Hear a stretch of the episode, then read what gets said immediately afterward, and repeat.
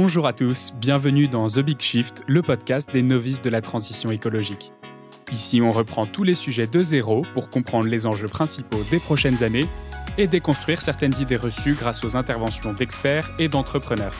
Découvrez des initiatives, des innovations, des leviers à actionner au quotidien pour vous inspirer et améliorer votre impact personnel sur l'environnement. Abonnez-vous pour ne pas manquer les prochains épisodes et si vous êtes sympa, laissez-nous 5 étoiles sur Apple Podcast, ça nous aide beaucoup. The Big Shift est produit par Echoes Studio.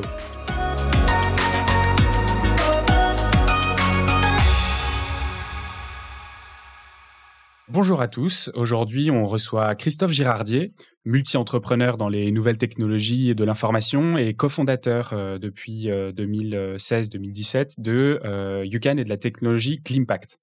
Alors, on va parler d'empreinte environnementale, on va parler d'analyse de cycle de vie, de la méthode PEF, dont Christophe a participé à l'élaboration avec la Commission européenne. Euh, on a aussi un sujet d'actualité, une fois n'est pas coutume, mais là c'est important. On est en plein dans le passage de la loi du climat et résilience euh, en ce moment à l'Assemblée nationale, qui reprend euh, une partie des mesures qui ont été proposées par la Convention citoyenne pour le climat l'été dernier. Donc on aura l'occasion de parler de son importance, des enjeux de ce vote et de certains points qu'on aurait aimé y voir qui n'y sont pas, ou en tout cas qui n'y sont pas pour le moment. Ben, Christophe, d'abord, je vous laisse vous présenter et puis. Euh... Ben, bonsoir. Moi, je suis euh, heureux d'échanger avec vous sur ces sujets passionnants. ben, vous avez tout dit. Hein. Moi, je suis un entrepreneur. Euh, j'ai créé deux startups. L'une euh, dont je suis toujours le premier actionnaire, mais que je ne dirige plus, qui était dans les domaines des technologies de l'information, système d'analyse statistique. Donc, j'ai beaucoup travaillé sur ces sujets. Je viens du monde du consulting en stratégie. Et j'ai créé, euh, avec un associé qui s'appelle Michael Holmes, on a créé euh, YouCan, qui est le créateur de la technologie Climpact en de, fin 2016. Donc on est vraiment né en 2017. Et comme vous l'avez dit, on est né d'une très belle euh, aventure qui a été lancée par la Commission européenne dans le cadre d'une initiative qui porte un beau nom, qui s'appelle le Single Market for Green Product, avec mon mon Paris Saxon d'anglais, qui euh, en fait euh, est une très belle initiative qui d'ailleurs remonte de loin, qui était en fait la volonté des chefs d'État européens en 2013, donc le Conseil européen, qui se rend compte que les enjeux environnementaux c'est important et qui se dit on ne peut plus dans chaque pays de l'Union européenne avoir des euh, définitions différentes de l'empreinte environnementale. À l'époque, 2013, hein, euh, la jeunesse ne s'était pas encore levée pour, euh, pour euh, montrer l'importance qu'elle attachait à la crise climatique ou la crise environnementale. Donc on parle de qu'est-ce que ça veut dire que l'empreinte environnementale? Donc les chefs d'État disent à la Commission, vous allez nous inventer une définition, vous allez faire une méthode pour évaluer ce que vous nous aurez expliqué comme étant l'empreinte environnementale. Voilà ce qu'elle a fait, la Commission. Et donc, elle a lancé une grande opération pour réunir des scientifiques, des représentants des États membres, des organisations industrielles, pour mettre en place une méthode, en fait deux méthodes, qu'on appelle la méthode PEF et OF. PEF, ça veut dire Product Environmental Footprint. OF, ça veut dire Organization Environmental Footprint. ces deux méthodes ont fait l'objet d'une expérimentation à laquelle j'ai participé, hein, de 2014 à 2018. Et c'est en 2018, donc c'est hier, hein, où la Commission européenne a adopté cette méthode comme la seule méthode qu'elle reconnaît comme étant la définition et les moyens de mesurer l'empreinte environnementale euh, que l'activité humaine cause sur la planète. Voilà. Et donc nous, on est né. C'est à l'occasion de cette expérimentation à laquelle j'ai participé en tant que euh, consultant en stratégie pour une grande organisation, euh, je me suis rendu compte que cette méthode était formidable sur le plan scientifique, mais très compliquée. Donc l'impact, on a créé la technologie pour la rendre accessible à tout le monde. Voilà. Ok, donc en fait, la PEF, euh, c'est euh, la méthode qui se base sur des mécanismes d'analyse de cycle de vie, donc d'ACV. Mmh. Euh, c'est une méthode qui a été créée en 2013, qui a commencé son, son, histoire en 2013, 50 mmh. tests. Mmh. On termine en 2018, on a 16 critères pour comprendre l'empreinte environnementale de n'importe quel produit. Euh, comment ça se fait que euh, on ait euh, une solution à échelle européenne avec 50 tests, avec des experts, des acteurs, qu'elle soit prête depuis trois ans et qu'en fait personne ne la connaisse? Mmh. Aujourd'hui, on demande à n'importe qui c'est quoi la PEF et comment est-ce qu'on calcule l'empreinte environnementale d'un produit? Mmh. on a 1000 sites différents, on, chacun a son petit calcul et personne ne connaît la PEF. Et ben voilà, c'est tout le combat de Glimbat, ce que vous venez de dire. Donc alors, d'abord, non mais c'est une bonne question et malheureusement c'est le cas. C'est-à-dire voilà une formidable euh, avancée scientifique, hein, parce que comment voulez-vous parler de transition écologique si on n'a pas de boussole commune? Comment voulez-vous parler de, mais même de, toute politique environnementale si on ne mesure pas les choses hein? N'importe quel scientifique vous dira que quelque chose qui ne se mesure pas ne risque pas de s'améliorer. Et donc, c'est ce qu'a voulu faire la Commission. Et effectivement, cette méthode est peu connue. Alors, nous, euh, notre enjeu, c'est de la faire connaître. Alors, euh, d'abord, il faut rappeler qu'est-ce qu'elle a de particulier, cette méthode, parce qu'elle est complètement révolutionnaire euh, au regard de ce que les entreprises aujourd'hui ou les États ont comme vision de l'empreinte environnementale. Cette méthode, elle dit deux choses. Alors, vous avez raison de dire que d'abord, elle dit on ne peut pas définir l'empreinte environnementale indépendamment de ce qu'on appelle les analyses de cycle de vie. Mmh. Pour ceux qui nous écoutent, qu'est-ce que c'est que l'analyse de cycle de vie sans rentrer dans le détail? C'est simplement de dire, quand on analyse l'empreinte environnementale d'un téléphone portable, d'une bouteille d'eau minérale, il faut l'analyser tout au long des étapes de son cycle de vie, c'est-à-dire des matières premières euh, qu'on a utilisées pour la créer, jusqu'à sa fin de vie, les déchets, que, où, va finir votre bouteille, où va finir votre téléphone. Bon. Ça, c'est des techniques que l'homme connaît depuis 20 ans, peut-être même plus. Hein. Mais l'ACV, il y a autant de résultats d'une analyse ACV que d'ACVistes. Mmh. voyez? Parce que chacun prend ses, ses, euh, ses conventions ou autres. Et donc l'Union européenne s'est dit, il faut qu'on prenne l'ACV, mais qu'on aille plus loin pour définir un cadre où tout le monde va mesurer de la même façon. Mais la commission a rajouté, enfin la commission, les, parce que c'est pas la commission qui a fait la méthode, la commission a créé le, le, contexte. Le, contexte et surtout le consensus scientifique. Donc elle a réuni des scientifiques, des acteurs industriels euh, et même des ONG hein, d'ailleurs et même euh, des représentants de citoyens pour euh, euh comment dirais-je concevoir une méthode qui avait pour objectif de faire, si ce n'est l'unanimité, un consensus. Bon. Donc il y a la CV, mais il y a une deuxième chose qui est très, enfin trois choses, deux, deux choses qui est très importante, c'est qu'est-ce que c'est que l'empreinte environnementale? Mmh. Donc la question a été posée, mais qu'est-ce que c'est que euh, cette empreinte? Euh, Qu'est-ce que ça veut dire que euh, créer des dommages à l'environnement? Eh bien, la Commission a défini 16 catégories d'impact. Aujourd'hui, la plupart des gens qui parlent d'environnement vous diront l'environnement, c'est le score carbone, mmh. Les émissions de CO2, c'est la même chose. Hein c'est-à-dire euh, ce qui contribue au réchauffement climatique, ce qui est un enjeu majeur. Mais ça, c'est un des 16 une des 16 catégories d'impact de la méthode européenne PEF. Aujourd'hui, qui compte pour 75% de ce qu'on appelle le changement climatique ou la, ou la transition à parcourir, mais mmh. effectivement, il, y a, mmh. il y a beaucoup d'autres sujets. Oui, mais alors, c'est même pire que ça. C'est-à-dire que euh, cette méthode définit 16 euh, catégories d'impact. Donc, donc l'empreinte carbone que tout le monde connaît. Hein. Donc, c'est les émissions de gaz à effet de serre qui donc euh, euh, dérèglent le climat. Mais il y a plein d'autres euh, polluants ou d'autres catégories d'impact dont personne ne parle jamais, mmh. ou tout le monde en parle, mais mélange avec les émissions de, de, gaz à effet de serre. Mmh. Je vous donne un exemple. Les particules fines. Tout le monde sait ce que c'est que les dégâts des particules fines dans les grandes villes, avec les intoxications, les problèmes pulmonaires pour les enfants, euh, les... Enfin, il y, a plein de conséquences absolument essentielles sur la santé. Bon, ça, c'est un des 16 euh, d'impact. On ne peut pas l'oublier en se focalisant que sur l'empreinte carbone, qui est très important. Mm. Mais il y en a d'autres, comme par exemple l'utilisation des ressources en eau, la pollution des eaux de rivière, la pollution des euh, océans, euh, euh, l'utilisation des terres agricoles. Enfin bref, il y en a 16 comme ça. Mm. Et alors, par rapport à ce que vous disiez, quand on ne parle que de l'empreinte carbone, qui est encore une fois importante, en moyenne, quand vous regardez, vous appliquez cette méthode à l'ensemble des produits de grande consommation, la part de l'impact carbone ne pèse environ que 30%. Donc si vous ne parlez que de l'empreinte carbone, vous passez à côté des deux tiers de l'empreinte environnementale. Donc ça, c'est le deuxième concept de cette méthode. Analyse de cycle de vie, donc on analyse l'empreinte sur l'ensemble des étapes du cycle de vie, 16 catégories d'impact mmh. qui doivent être évaluées avec des méthodes bien précises. Et enfin, il faut pouvoir pondérer les... Parce que avec cette méthode, vous devez mesurer les résultats sur les 16 catégories d'impact. Et donc, ces résultats, vous avez donc 16 résultats, eh bien, la méthode permet de pondérer ces résultats pour obtenir un score C'est ça le vrai EcoScore. C'est le vrai EcoScore, le seuil qui vaille, celui qui permet de comparer des produits entre eux en tenant compte de tous les grands enjeux. On pourrait le dire pour, pour être simple, tous les grands enjeux des dommages que crée l'activité humaine sur la planète. Voilà. Donc il y, avait cette phrase, ça me fait penser à cette mmh. phrase que, que, vous mettez en avant sur votre site, qui mmh. est euh, en matière d'environnement, euh, quand on ne voit pas tout, on voit rien. voit rien. Euh, vrai. Alors au risque de déprimer un peu les, les bonnes consciences qui, qui, tentent de faire des efforts, euh, ce que ce que ça veut dire, c'est que l'enfer est pavé de bonnes intentions. Ça ne veut pas dire que tout le monde veut faire mal. Euh, on entreprend des actions à notre niveau qui nous semblent écologiques, seulement on n'a pas toutes les cartes en main au niveau mmh. citoyen ou même souvent au niveau industriel parce qu'on ne connaît pas ces méthodes-là.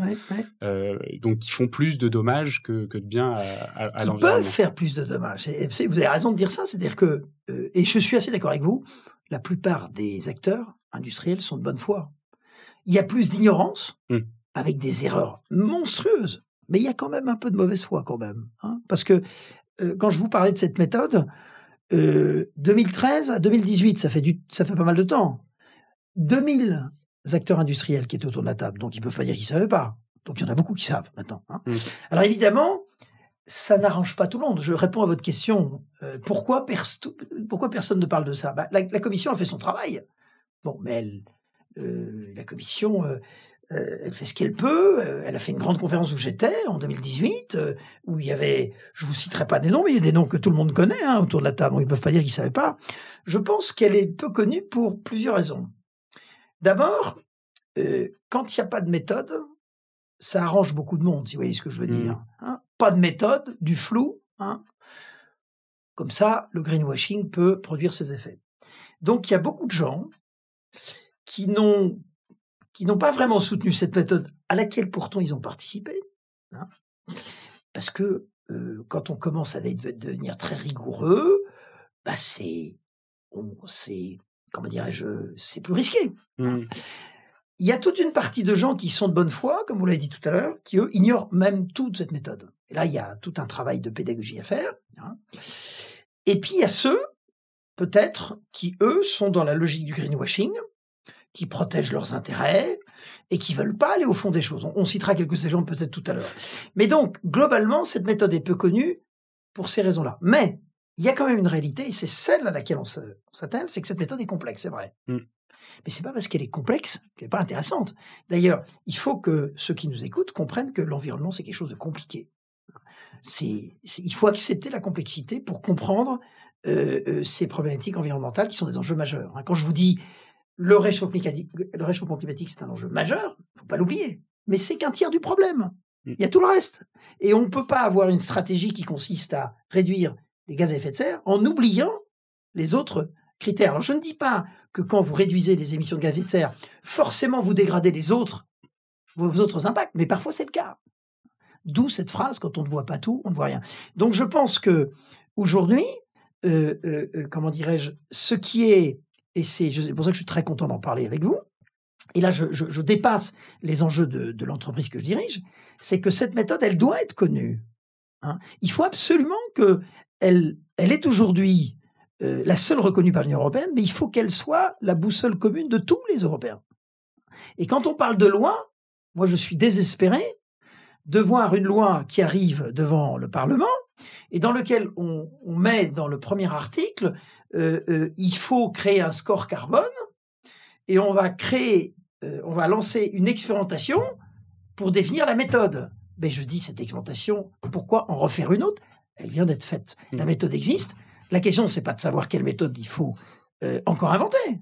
Il faut exploiter la méthode que l'Europe, dont l'Europe s'est dotée, qui est encore une fois un acquis scientifique majeur. Alors, je suis optimiste parce que il se trouve que euh, dans notre volonté, nous, chez Greenpack, de participer de façon constructive au débat public, j'ai pu m'entretenir avec un membre du gouvernement, membre du gouvernement qui est membre éminent, qui est le secrétaire d'État à l'économie sociale, solidaire et responsable, qui s'appelle Olivier Grégoire, que j'ai eu la chance de rencontrer, à qui j'ai expliqué ça, et qui la plupart des, des hommes ou femmes politiques sont de bonne foi, et, et je lui ai, j'ai attiré son attention sur le fait qu'il faut que cette loi, pour qu'elle produise ses effets, il ne faut pas inventer une autre méthode, il faut utiliser celle européenne. Et l'Europe en elle-même, il se passe des choses absolument essentielles, euh, comment dirais-je, avec la nouvelle Commission européenne, puisque la Commission européenne est en train de, de réfléchir à des politiques pour mettre un terme au greenwashing, pour encadrer ce qu'ils appellent les green claims. Hein. et l'objectif, c'est de le faire avec la méthode PEF. Donc, on est dans un moment majeur pour l'environnement.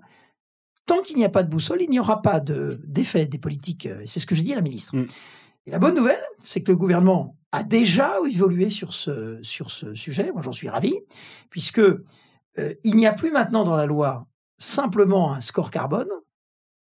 Les députés, à, l'initiative de, la, députée rapporteur de la loi, ont déjà fait évoluer le texte. Il faut aller encore plus loin. Hein, pour ça que je suis content d'en parler. En disant, alors on va plus parler de score carbone, on va parler d'un score environnemental qui doit tenir compte de tous les grande catégorie d'impact. Donc c'est déjà. Donc c'est un rapport à la PEF. Pas encore. C'est pas explicité, mais ils y pensent. Voilà. Je pense que c'est le début. Donc attendez, le débat n'est pas fini et il faut que tous, moi, vous, euh, se mobilisent pour que cette méthode, qui est encore une fois la boussole commune, soit, euh, euh, on va dire, imposée dans la loi. Hmm. Et la France serait le premier État à l'avoir fait. Et donc, c'était une question que je voulais vous poser. Mmh. Euh, si on si on vient au niveau européen, donc c'est la mmh. Commission européenne qui a initié ça en 2013. Mmh. Non, que... c'est attendez, euh, euh, presque ça. C'est-à-dire, c'est le dans les institutions européennes, il y a plusieurs entités. La plus importante, c'est le Conseil européen. Donc, c'est le Conseil européen qui a demandé à la Commission de définir une méthode d'évaluation, enfin de définition et d'évaluation de l'empreinte. La Commission a donc été chargée de, a eu un mandat, a mis en place la méthode, l'a évaluée et l'a adoptée comme la seule qu'elle reconnaît. Donc, au niveau européen, est-ce que euh, est-ce qu'on est en retard en France? Est-ce qu'il s'est rien passé euh, dans tous les pays euh, qui ont participé à cette étude pendant cinq ans? Ou, ou est-ce que justement on, on, est les oubliés et en France on n'arrive pas à dépasser cette étape? Alors, c'est une bonne question. Comment répondre? On n'est pas les plus en retard, mais on n'est pas les meilleurs élèves. Mais on peut le devenir. C'est ce que j'ai dit à la ministre. Le gouvernement a la possibilité de devenir le meilleur élève à l'occasion de cette loi. Et comment on avance du coup? Alors, euh, euh, alors d'abord, je, réponds à votre question, c'est qu'il y a quand même des États. Un, qui est l'Italie, qui a adopté le PEF il y a déjà près de deux ans, comme étant la base pour tous ces produits euh, de marque italienne qui visent à être durables. Donc ils ont dit, vous ne pouvez porter ce label que si vous mesurez votre empreinte avec le PEF. C'est le seul pays qui l'a fait. La France n'est pas le meilleur élève du PEF, parce que la France fait souvent cavalier seul. Et nous, on a un gros problème de labels aussi en France. En plus, alors pas que nous, hein, parce que les Allemands sont très vigilants. Alors, les labels, il faut, faut, être, clair là-dessus, parce que le PEF n'est pas l'ennemi des labels. D'abord, il faut, il faut rappeler à nos auditeurs que les labels, c'est quoi? Vous avez ou vous n'avez pas le label?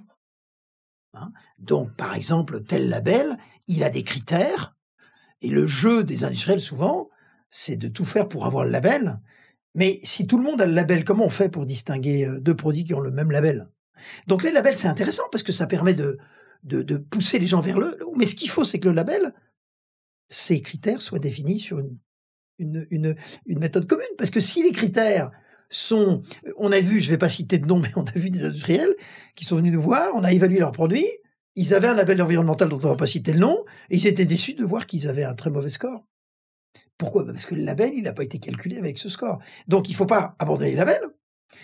Il faut reconstruire les critères des labels à l'aune de cette méthode commune. Voilà. En fait, je lisais un article, j'y pensais parce que je lisais un article ce matin de l'Eurobaromètre de la Commission européenne qui disait que 50%, donc c'est énorme, des consommateurs européens sont confus par le flux d'informations environnementales qui leur arrivent, mmh. euh, qui leur arrivent dans la face, mmh, mmh. en gros. Euh, et, j'avoue que j'ai aucun mal à le croire parce que mmh. moi, qui ai mmh. passé mmh. trois ans dans l'industrie du recyclage des plastiques, euh, j'y comprends souvent rien. Ouais, c'est compliqué. Mais la, commission, elle dit, elle dit quelque chose de pire que ce que vous dites. Elle a fait une étude pour analyser les les assertions environnementales ou les engagements ou les, ou les, ou les informations environnementales que donnent les entreprises. On va pas citer de nom. Hein, L'entreprise qui a changé le bouchon en disant on a fait un geste formidable pour l'environnement, ou celle qui explique qu'elle a que des produits verts. Euh, et je passe les détergents qui vous disent euh, prenez le gros bidon, et puis ensuite vous le rechargez avec le, vous savez, la petite poche là. Mm. Sauf que la petite poche elle est plus impactante que le bidon. Vous voyez? Bon, alors c'est bon. Et donc, la commission a fait une étude en disant, elle a, elle a examiné un échantillon de, d'engagements environnementaux des entreprises européennes et pour voir quelles étaient ces assertions crédibles au niveau scientifique. Et est-ce que ceux qui les, qui les, qui les affirmaient sur leurs emballages ou dans leurs pubs euh, donner des explications crédibles? Mm. Résultat, 60%, 60% de ces assertions environnementales ne sont pas fondées. Vous Et donc la commission, voyant ça, a décidé d'encadrer ceci. Et moi, j'ai été entendu par la commission pour avoir, euh, parce que la commission euh, fait des grandes consultations, et normalement, elle devrait statuer au mois de juin. Vous voyez, c'est demain. Et moi, qu'est-ce que je lui dis? Je lui dis, bah, écoutez, il faudrait faire comme dans les, allégations, les allégations de santé. Je ne sais pas si vous connaissez cette histoire qui est quand même intéressante. À l'époque, euh, vous étiez peut-être très très jeune à l'époque, le, le comment dire, on, on, on, était sur le règne, non pas du greenwashing, mais du du, du, du comment, comment on peut appeler ça? Vous savez, ces grandes marques, on va pas citer de nom encore, qui disaient si vos enfants euh, prennent mon yaourt, ils vont grandir plus vite. Hmm. Ou si vous prenez mon yaourt tous les jours, vous aurez moins de cholestérol. Bon, la commission s'est agacée de ça en disant mais c'est vrai, c'est pas vrai? Et puis à un moment, elle a dit à tous les acteurs, elle les a tous réunis en disant écoutez, maintenant c'est fini. Euh, on va définir une règle, une méthode. Et quand vous dites ça, ou vous le démontrez avec cette méthode, si vous ne le démontrez pas, vous n'avez pas le droit de le dire. Autrement dit, la commission a rendu illégal des allégations de santé euh, non prouvées. Et alors, vous ce qui s'est passé? La commission, dans sa sagesse, a dit Je ne vais pas vous imposer ça tout de suite. Elle a dit aux acteurs Je vous laisse un délai pour venir me dire ce que, ce que vous envisagez de faire et, et ce que vous maintenez. Comme ça, on vous dira si c'est crédible ou pas. Et il n'y a pas une seule entreprise qui a maintenu ces allégations. Pas une seule. Et ils ont tous tout, retiré. Hein. eh bien, moi, je pense qu'il faut faire la même chose pour l'environnement. Il faut. J'aimerais que la commission, euh, c'est pas moi qui décide, mais je trouve que la commission s'honorerait à dire, eh bien, il y a la méthode PEF. Vous dites que votre produit est vert ou est je sais pas quoi, ou protège la planète ou autre. Eh bien, si vous le dites, prouvez-le. Et si vous ne le prouvez pas, vous vous taisez. Donc, c'est une loi qui encadre ceux qui veulent rouler des mécaniques. Mmh. Avec ça, c'est la fin du greenwashing et ça, c'est le début de la transition écologique. C'est ça. C'est une transition parfaite pour, Glim, pour, pour Glimpact. C'est une transition parfaite. Ah ben, voilà. Mais juste, attendez, je reviens sur ce que disait euh, euh, euh, la position de la France. Moi, je vais vous dire, je pense en étant le plus objectif possible, parce que, allez, partons du principe que le gouvernement est de bonne foi, et je crois qu'il l'est, objectivement. Sa loi n'est pas parfaite, mais il y a beaucoup de bonnes idées. Mais le problème, c'est que si on mesure pas voyez, je prends le, le, le, le cas du, du, du, score carbone. Ou, bon. Si on ne définit pas la règle commune, et si chacun invente son éco-score avec des équipementations, mais les consommateurs, comme vous l'avez dit tout à l'heure, vont être encore complètement paumés. Hmm. Et surtout, on va pas pouvoir évaluer. Mais le plus grave, c'est même pas de tromper les consommateurs qui, qui contrairement à ce qu'on dit, euh, euh ont parfois du mal, mais ils savent euh, reconnaître ce qui est crédible ou ce qui ne l'est pas. Et pour l'instant, ils pensent que rien n'est crédible. Hein, moi, j'ai fait des études sur les consommateurs et c'est terrible. Les consommateurs ne croient plus en rien dans le, dans le. Ils pensent que tout est greenwashing. Ils pensent même que dans la plupart des cas, les marques, ce qui n'est pas toujours le cas, les marques font des produits verts pour augmenter les prix. Alors j'ai une statistique intéressante là-dessus. C'est 2% des mmh. citoyens qui ont confiance dans les labels. C'est ça. Ouais. Ouais, ça m'étonne pas. Mais par contre, s'il y a une règle commune, scientifiquement, et elle existe, elle est sur la table, il n'y a plus qu'à l'heure, hein, alors la confiance reviendra. Et surtout, le plus important, c'est ce que je voulais dire, c'est que que le score soit pas bon, c'est déjà gravissime. Mais le plus grave, vous savez, c'est quoi? C'est de ne pas donner la bonne règle aux industriels, mmh. qui donc ne connaissent pas les vrais leviers pour s'améliorer. Donc, un, ils seront pas volontaristes, ce qui est normal. Hein. Mais si la règle n'est pas claire, qu'elle est différente dans chaque pays, qu'elle n'est pas robuste, et qu'en plus de ça, elle ne permet pas aux industriels de comprendre leurs enjeux et d'identifier le levier pour euh, optimiser leur performance, alors on n'avancera pas. Et eh bien justement, cette méthode permet tout ça. Elle est fiable. Comme toutes les méthodes, elle n'est pas parfaite, mais elle est immensément plus parfaite que n'importe quelle autre. C'est la seule qui est reconnue par l'Union européenne. Et il se trouve que, à travers l'Impact, nous, on l'a mis en place chez beaucoup d'industriels de très grands noms qui au départ n'étaient pas vraiment très favorables et qui sont devenus très favorables. Et pourquoi? Ben Parce que la règle est claire et parce qu'ils savent maintenant dans quelle direction aller. Et il y en a, parce que, encore une fois, la plupart des industriels sont de bonne foi. Hein. Il y en a certains qui exagèrent un peu quand même, hein, et qui se complaisent très bien dans le greenwashing. Hein. Mais la plupart ignorent tout, pensent bien faire, et en fait, c'est pas le cas. Avec cette méthode, on sait si on fait bien ou pas. Donc, je pense que le gouvernement français avec cette loi, donc je parle au président là. Je ferai en sorte de lui passer le message. S'il vous plaît, à l'occasion de marquer d'une pierre blanche le, le démarrage de la transition écologique, en disant il y a une méthode, nous sommes des Européens. On ne peut pas taxer le président Macron de ne pas être européen. Il en a fait la, base même de sa campagne électorale. Donc, lui, le grand Européen, doit exiger que la règle commune soit celle définie par la Commission européenne. Et il doit être le premier État à le mettre dans sa loi, et à partir de là, on change tout. Parce que l'enjeu, il est là. Quand la règle sera commune, tous les lobbies s'arrêteront, et tout le monde sera obligé de s'améliorer dans le bon sens une règle avec 17 critères où on est obligé, à chaque fois qu'on veut évaluer un produit, d'aller chercher le fournisseur du fournisseur du fournisseur pour pouvoir évaluer eh l'impact de l'origine. Est-ce que c'est pour, aussi pour ça, du coup, que ça se met pas en place? Est-ce que c'est trop complexe pour les industriels qui ont peut-être 40 ou 50 composants chez des fournisseurs pour chaque produit Alors oui non. Oui, parce que c'est la réalité. Il faut faire ça, ce que vous dites. Alors, la méthode est quand même astucieuse parce que elle, pour chaque catégorie de produits, elle se décline et on a une liste de d'informations à aller chercher. Parce que vous avez raison, il faut aller chercher. Prenons l'industrie textile, vous avez 4, 5, 6 rangs de fournisseurs.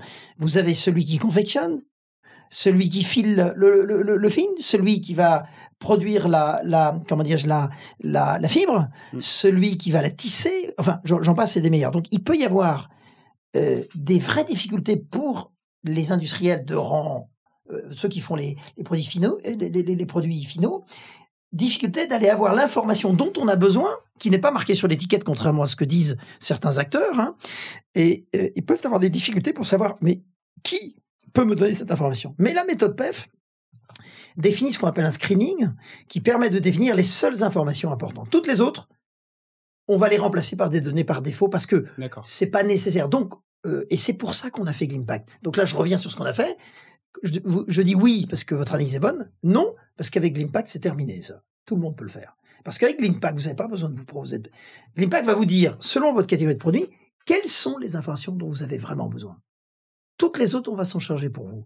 Momentanément, parce qu'on vous incite toujours à avoir la vraie information. Mais au moins, on va vous dire, euh, il y a tellement d'informations à recueillir, parfois plusieurs milliers, plusieurs dizaines de milliers. Mais avec cette méthode, on va dire, toutes celles-ci, elles pèsent moins de 3 ou 4, 5% on va les remplacer par des valeurs par défaut que l'Europe a créées. Parce que l'Europe a créé la méthode et les valeurs par défaut. ça, hein c'est la fameuse, euh, la fameuse database. Euh, la base de données européenne, qui est pas complète, mais qui va se compléter au fur et à mesure. Nous, on l'a déjà complétée avec un certain nombre de choses. Donc, la technologie Greenpact, euh, oui, la méthode est complexe, mais c'est à nous, entrepreneurs, avec les technologies, euh, euh, parce que c'est très compliqué à faire. Donc on a on a on a on a investi euh, près de quatre ans de, de, de, de recherche approfondie pour faire un outil technologique en utilisant le must des technologies Internet, parce que c'est une technologie digitale qui permet aux industriels d'aller eux-mêmes sur Internet hein, de façon très simple, en tout en protégeant leurs données, hein, parce qu'il faut les protéger. Et puis on a utilisé les, ce qu'on appelle les technologies du big data, parce qu'il y a beaucoup beaucoup de données. Ben, on y est arrivé. C'est pas insurmontable. Résultat des courses, on a modélisé cette méthode pour que du plus petit au plus gros industriel, tout le monde puisse mesurer son impact et surtout euh, identifier ses leviers pour, euh, pour l'améliorer. Et donc aujourd'hui, très concrètement, euh, si un industriel, disons un fabricant d'aspirateurs, veut calculer l'empreinte de son produit, hum. alors chaque aspirateur aura une empreinte différente, donc hum. il, va, il va rentrer des informations relatives à chacun de ses produits.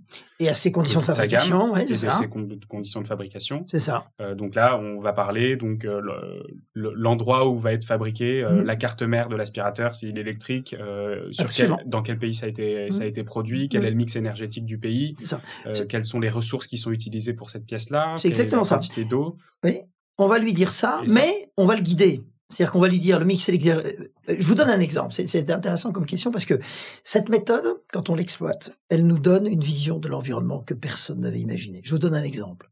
Le textile. Combien, si je vous pose la question, euh, quel est le plus important euh, dans votre pullover que vous portez là Beaucoup vous diront, oh là là, mais moi, euh, je suis très écolo parce que ce pull, il vient de Brie-contre-Robert, près de chez moi. Il a été fabriqué là. Problème, c'est que c'est pas du tout le problème. Le, comment dirais-je, le, la part du cycle de vie qui est consacrée à ce qu'on appelle le transport entre le lieu de fabrication et le lieu de consommation ne pèse que moins de 5% de l'impact de votre pullover. Vous voyez, moins de 5%. Donc, quand bien même il viendrait de Chine ou de Brie-Contrebert, on ne joue que sur 5%. Ce qui joue le plus dans votre pull, je ne sais pas en quoi il est, c'est la, euh, comment dire, les conditions de production de la fibre avec laquelle il est produit. Hein. Si vous prenez par exemple un t-shirt en coton, d'accord, qui soit produit, je préfère un t-shirt en coton produit en Chine, mais avec une bonne fibre de coton, plutôt qu'un t-shirt produit à Brie-Contrebert avec un très mauvais très mauvais coton. Donc, ce que vous dites, c'est qu'on est capable, avec euh, la technologie de l'impact mhm. via, euh, via la méthode PEF, mhm. de, euh, de comparer des produits qui sont complètement incomparables dans, par nature, normalement. Donc, si on dit ce, ce, jean ou ce pantalon mhm. versus ce pull, lequel a le meilleur impact, on est capable de le dire aujourd'hui, même si ce ne sont pas du tout les mêmes produits. Oui, oui. Alors, on essaye de faire des... Parce que la méthode PEF donne un score qui est une échelle continue. On exprime ça en micro-points. Plus vous avez de points, micro-points, et plus vous êtes impactant. Donc c'est comme un prix. Hein, comme un prix d'un produit. Et vous pouvez comparer le score de votre téléphone portable avec le score de votre voiture. Ça n'a pas vraiment d'intérêt de comparer un téléphone portable.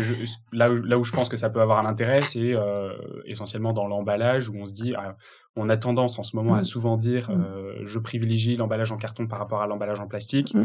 Euh, là, on aura la capacité de dire ah oui, mais le carton, euh, si on l'a recyclé, ça va utiliser tant de, tant de litres d'eau, on va avoir cette déforestation. Le plastique, s'il est recyclé, est-ce qu'il est meilleur que s'il est vierge? Est-ce qu'il est meilleur que s'il est produit Et puis surtout, on voit, je reprends l'exemple du textile, vous vous rendez compte? Ceux qui pensent, et il y en a beaucoup des acteurs de textile, on va d'ailleurs, on va sortir une étude bientôt qui va, qui va, qui va à mon avis surprendre beaucoup. Combien de marques disent, euh, mais moi, tout est produit, euh, euh, comment dirais-je, en France, mais ils commettent deux erreurs, c'est que un, le fait de produire en France, je dis pas qu'il faut pas produire en France, hein, mais cet argument n'est pas de nature à, euh, comment dirais-je, réduire euh, de façon significative l'empreinte environnementale. Aujourd'hui, le Made in France, c'est plutôt une raison sociale qu'une raison économique, oui, mais parfois, ça environnementale quand, on le, quand on le met en avant. Voilà, mais par contre, ce qui est pas bien, c'est de faire croire aux gens qu'en étant simplement confectionné en France, je parle des textiles, on a une empreinte environnementale moindre. Mmh. qu'une et là je, je, vais je vais je vais me pas me faire des, des, amis mais euh, on peut pas dire ah oui ça vient de Chine c'est pas bien on peut pas dire ça avec une méthode rigoureuse ça peut ne pas être bien, parce que si ça vient de Chine, et qu'en plus de ça, c'est fait avec un très mauvais coton, c'est vraiment pas bien. D'accord? Mais ceux qui disent, il y a un rapport en ce moment qui tourne là, euh, euh, comme par hasard au moment de cette loi, qui dit oui, mais si on relocalisait tout en France, euh, on diviserait par deux nos émissions de gaz à effet de serre. Bon, d'abord, c'est pas vrai, parce que il, il, vous aura pas échappé qu'on a du mal à cultiver du coton en France quand même, hein, donc il faudra bien qu'on le cultive quelque part. Bon, et c'est pas vrai de dire ça. Et euh, dans la phase de fabrication, il y a des phases de fabrication comme la teinture par exemple, hein, qui sont très impactantes. Mais il y en a d'autres phases comme la confection finale qui passent pas très lourd dans le score environnemental. Donc ce que je veux dire, c'est qu'avec cette mode, on sait qu'est-ce qui compte, quels sont les enjeux réels et comment on va s'améliorer. Euh, on pourrait aussi citer la, la problématique de, des, comment des produits bio. Le bio, tout le monde pense bio égale euh, meilleure empreinte orientale, mais c'est pas toujours le cas. C'est d'ailleurs rarement le cas. Mais ça ne veut pas dire que le bio, c'est pas bien. Mais ça veut dire qu'aujourd'hui, le cahier des charges pour être bio, il n'y a pas beaucoup, il y a quelques indicateurs, mais pas beaucoup en tout cas, loin de traiter toutes les 16 catégories d'impact. Donc, qu'est-ce qui se passe? Et ça, ça fait partie de certains lobbies le lobby du bio euh, est souvent contre la méthode ACV. Mais la méthode ACV et la méthode PEF n'est absolument pas une méthode qui va être de nature à diminuer l'intérêt du bio, mais va simplement obliger le bio à s'évaluer comme le non bio. Et donc vous allez trouver des fruits bio qui sont faits dans de très bonnes conditions et qui sont moins impactant que des produits conventionnels. Ce serait quoi des bonnes conditions, euh, des meilleures conditions du coup pour du bio aujourd'hui? Bah dans, nos têtes, le bio c'est le nec plus ultra euh, sur la production. Oui, mais c'est pas, pas... d'abord le bio. Pour résumer, qu'est-ce que c'est que le bio? Les gens pensent que le bio, il n'y a pas de pesticides, il n'y a pas de pesticides d'origine chimique. Donc il y a des pesticides d'origine naturelle, mais il y a des pesticides d'origine naturelle qui sont très mauvais pour l'environnement. Vous voyez ce que je veux dire? Euh, très mauvais. Hein. Donc, ce que je veux dire par là, c'est que dans les critères du PEF, hein, quand vous dites que vous avez du lait bio, dans le lait, qu'est-ce qui est le plus impactant? C'est ce que mange la vache. Ce que mange la vache. Voyez? Et c'est pas parce qu'elle euh, euh, elle, a été élevée dans le cadre de l'agriculture biologique qu'elle est que le lait sera moins impactant qu'un lait conventionnel. C'est parfois le cas, c'est parfois pas le cas. Et nous, ce qu'on dit à tout le monde, au conventionnel comme au bio, parce que le, bio souvent dit ah oui, avec votre méthode, on va devenir moins bon que les autres, mais c'est pas vrai. Mais c'est pas pour autant que vous pouvez vous arroger le droit de dire que parce que vous êtes bio, euh, euh, c'est un peu comme le label qu'on évoquait tout à l'heure. Le problème du bio, c'est qu'il faudrait changer un peu le, les critères du bio pour y rajouter plus de critères environnementaux évalués à l'aune de la méthode PEF. Et donc, on va avoir des produits conventionnels qui sont parfois moins impactants que des produits bio, puis on va avoir des produits bio qui sont moins impactants. Et moi, ce que je dis au lobby du bio, eh bien, écoutez, prenez cette méthode, on va vous dire comment faire du bio qui soit bio, mais en plus moins impactant pour l'environnement. Donc, personne n'a redouté quoi que ce soit de la méthode, au contraire. Hein. Mais ceux qui refusent de voir les choses en face, c'est un peu comme ceux qui vont voir leur médecin et qui demandent au médecin de casser le thermomètre, de casser mmh. le scanner, parce qu'ils veulent. Hein. Quand votre médecin vous dit bah, Je suis désolé, j'ai vu une tumeur, moi. Euh, alors vous pouvez casser mon scanner, mais vous l'aurez toujours, cette tumeur. Vous voyez ce que je veux dire? Donc, je pense que, euh, encore une fois, tous les enjeux sont dans la connaissance objective de votre, de votre empreinte. Et, et, et, c'est, ça peut paraître simpliste, ce que nous disons. Hein, mais aujourd'hui, alors que l'environnement est dans toutes les bouches, euh, fait l'objet de conférences internationales, tous les chefs d'État en parlent, et la méthode n'est toujours pas mmh. connue, réglée, cadrée, euh, en Europe comme, comme, dans le monde. Hein. Les émissions de gaz à effet de serre, sont plutôt pas trop mal évalués. Mais il n'y a pas encore, euh, on a encore la possibilité de mesurer. D'ailleurs, le, Haut Conseil au climat le soulignait en disant il faut, faut, quand même être vigilant sur la façon dont on mesure les, les émissions de gaz à effet de serre. Mais on a cette méthode, on a ces moyens de le faire. Et donc, je pense que c'est vraiment une. Euh, d'ailleurs, euh, l'Union européenne dans cette méthode est en avance sur le monde entier. Les Américains n'ont pas ça. Les Chinois n'ont pas, ça. Hein, et donc, on pourrait, on, pourrait faire, on pourrait faire en sorte que cette méthode, elle s'impose non seulement en Europe, mais partout dans le monde. Mmh. Donc, vous voyez, on est dans l'enjeu. Euh, euh, on parle d'un enjeu majeur qui est l'enjeu de la protection de l'environnement, et on n'a toujours pas de méthode pour le mesurer. C'est quand même un vrai Et ça, il faut que les auditeurs comprennent bien ça. Mais il faut régler ce problème on a beaucoup parlé là du coup des industriels. Mmh euh, moi, j'aimerais bien qu'on parle aussi euh, du, côté du consommateur. Mmh euh, donc, on disait tout à l'heure qu'effectivement 50% des, consommateurs européens se disaient perdus. Mmh Il y a 400 labels au niveau européen qui sont des labels environnementaux. Donc, on n'a aucune façon de, comprendre comment ça marche vraiment.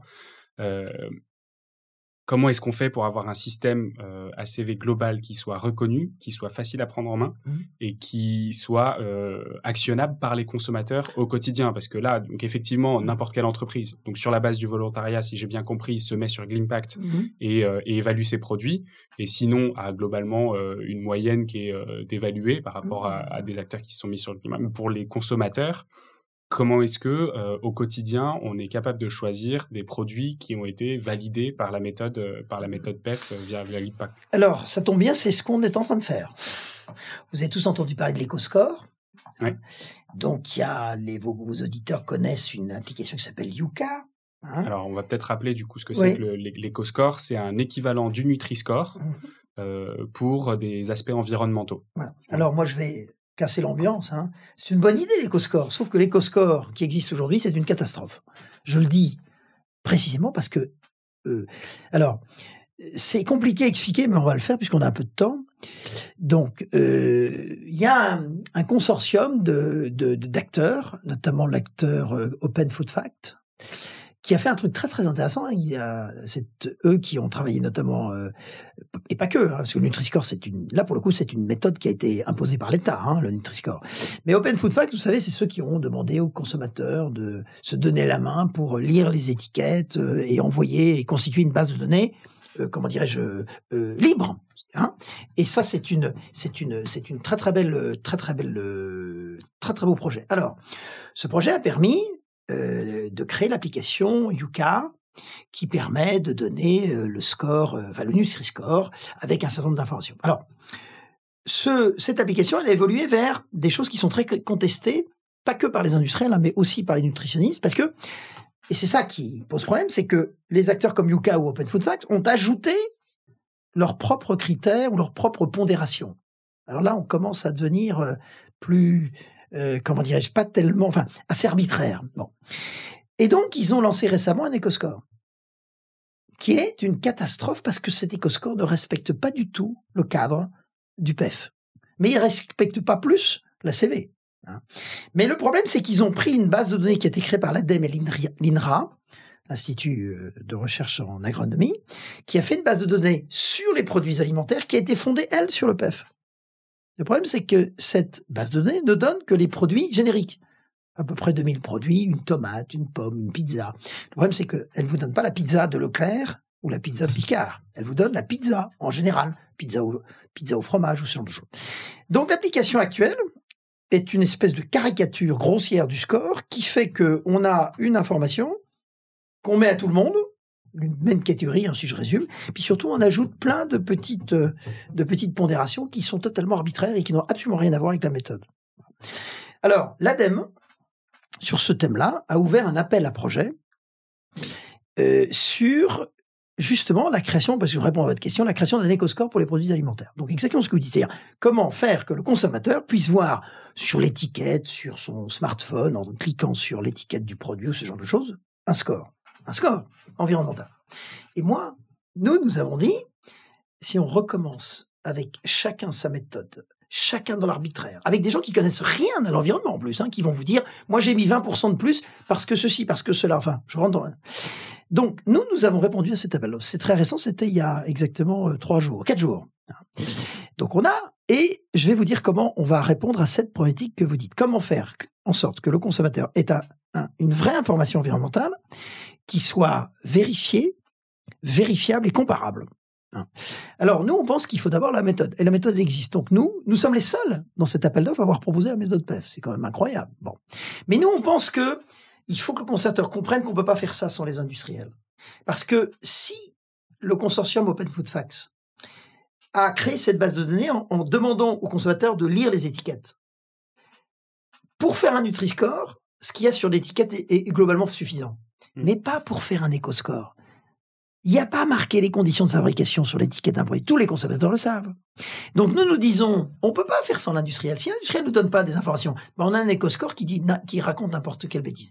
Mais les consommateurs ne veulent pas que, le, que ceci se fasse sans contrôle. Mm. Donc l'impact veut être le tiers de confiance. Nous, on a créé la technologie qui modélise la méthode. On a fait vérifier par un cabinet extérieur qu'on respecte bien la, méthode. Quand je vous dis que je respecte la méthode, encore faut-il que je le prouve. Donc il y a un tiers de confiance, du tiers de confiance qui vérifie.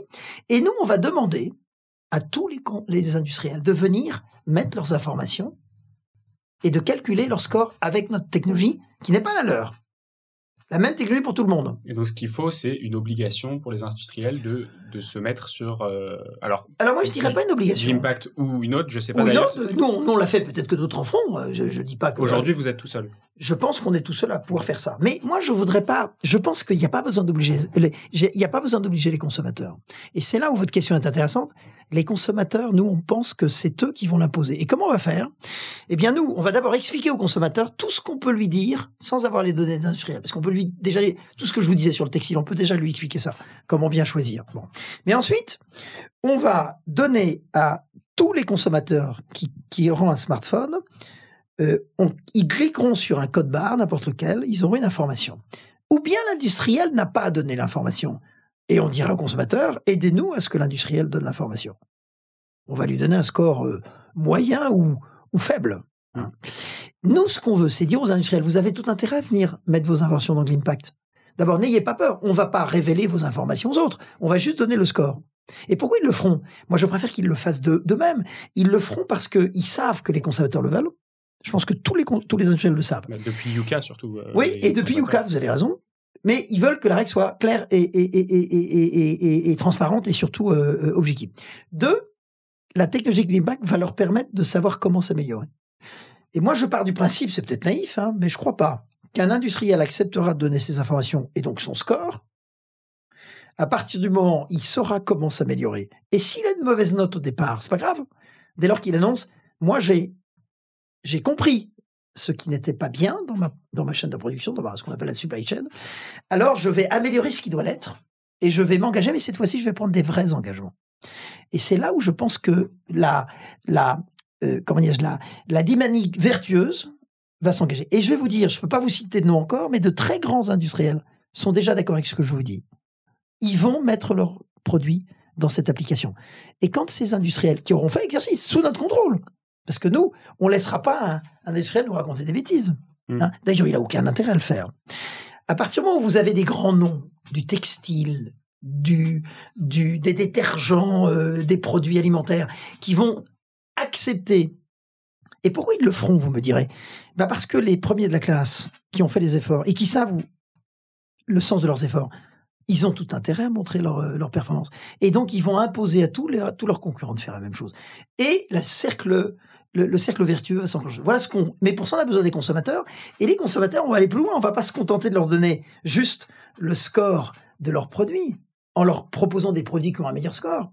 On va les inviter à nous aider à ce que les industriels se dépistent environnementalement. Mais surtout, on va transformer le consommateur en un consommateur qui, qui va agir. Et on va lui donner la mesure de son empreinte de tous ses achats. De tous ses achats. Et donc, on va lui dire, est-ce que vous saviez que vous pesez tant, vous? Et on va faire la somme de tout ce beau monde pour voir combien ça pèse et comment tous les consommateurs, avec leur leur pouvoir, parce que on parle du pouvoir d'achat, mais on parle jamais du pouvoir d'acheter ou de ne pas acheter. In fine, c'est le consommateur qui décidera. Quand le consommateur aura le prix du produit, mais le prix environnemental, donc les fameux micro-points issus de la méthode, il va choisir euh, les produits les plus performants parce qu'il aura confiance. Et à partir de là, c'est la fin du greenwashing et c'est la fin des produits. Euh, les, les, industriels vont être obligés de prendre la performance environnementale comme un, comme un critère de choix des consommateurs. Et là, euh, quand vous pensez que l'industrie pèse à peu près, on va dire, un petit peu plus d'un quart des émissions de gaz à effet de serre, juste le CO2, je ne parle pas des autres. Vous voyez combien les consommateurs, pour tous les produits euh, de grande consommation, quel pouvoir ils ont de privilégier les produits à haute performance environnementale au détriment de ceux qui ont une faible performance environnementale. Comme Yuka l'a démontré pour le Nutri-Score, où les industriels ont, été obligés de s'adapter, nous, on va proposer aux industriels de s'adapter pour l'éco-score. Mais le vrai, donc le pouvoir au consommateur et la fin du greenwashing. Oui. bon, on va s'arrêter sur ces mots-là. Merci beaucoup Christophe Girardier. Eh ben merci, c'était euh, un plaisir d'échanger avec vous. Voilà. Oui, c'était vraiment le cas. Merci beaucoup. Au revoir. C'est la fin de cet épisode de The Big Shift. J'espère qu'il vous a plu et que vous en avez retiré quelque chose pour votre vie quotidienne. C'est ça le plus important. C'est beaucoup plus simple de parler du sujet sensible de l'environnement quand ses amis ou sa famille sont vraiment informés.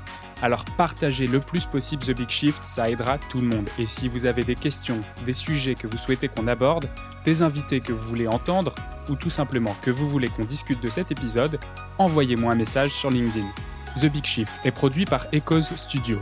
Si vous avez un projet audio, contactez-nous sur www.echoes.studio. Merci d'avoir écouté jusqu'au bout. Je vous retrouve très bientôt pour un nouvel épisode.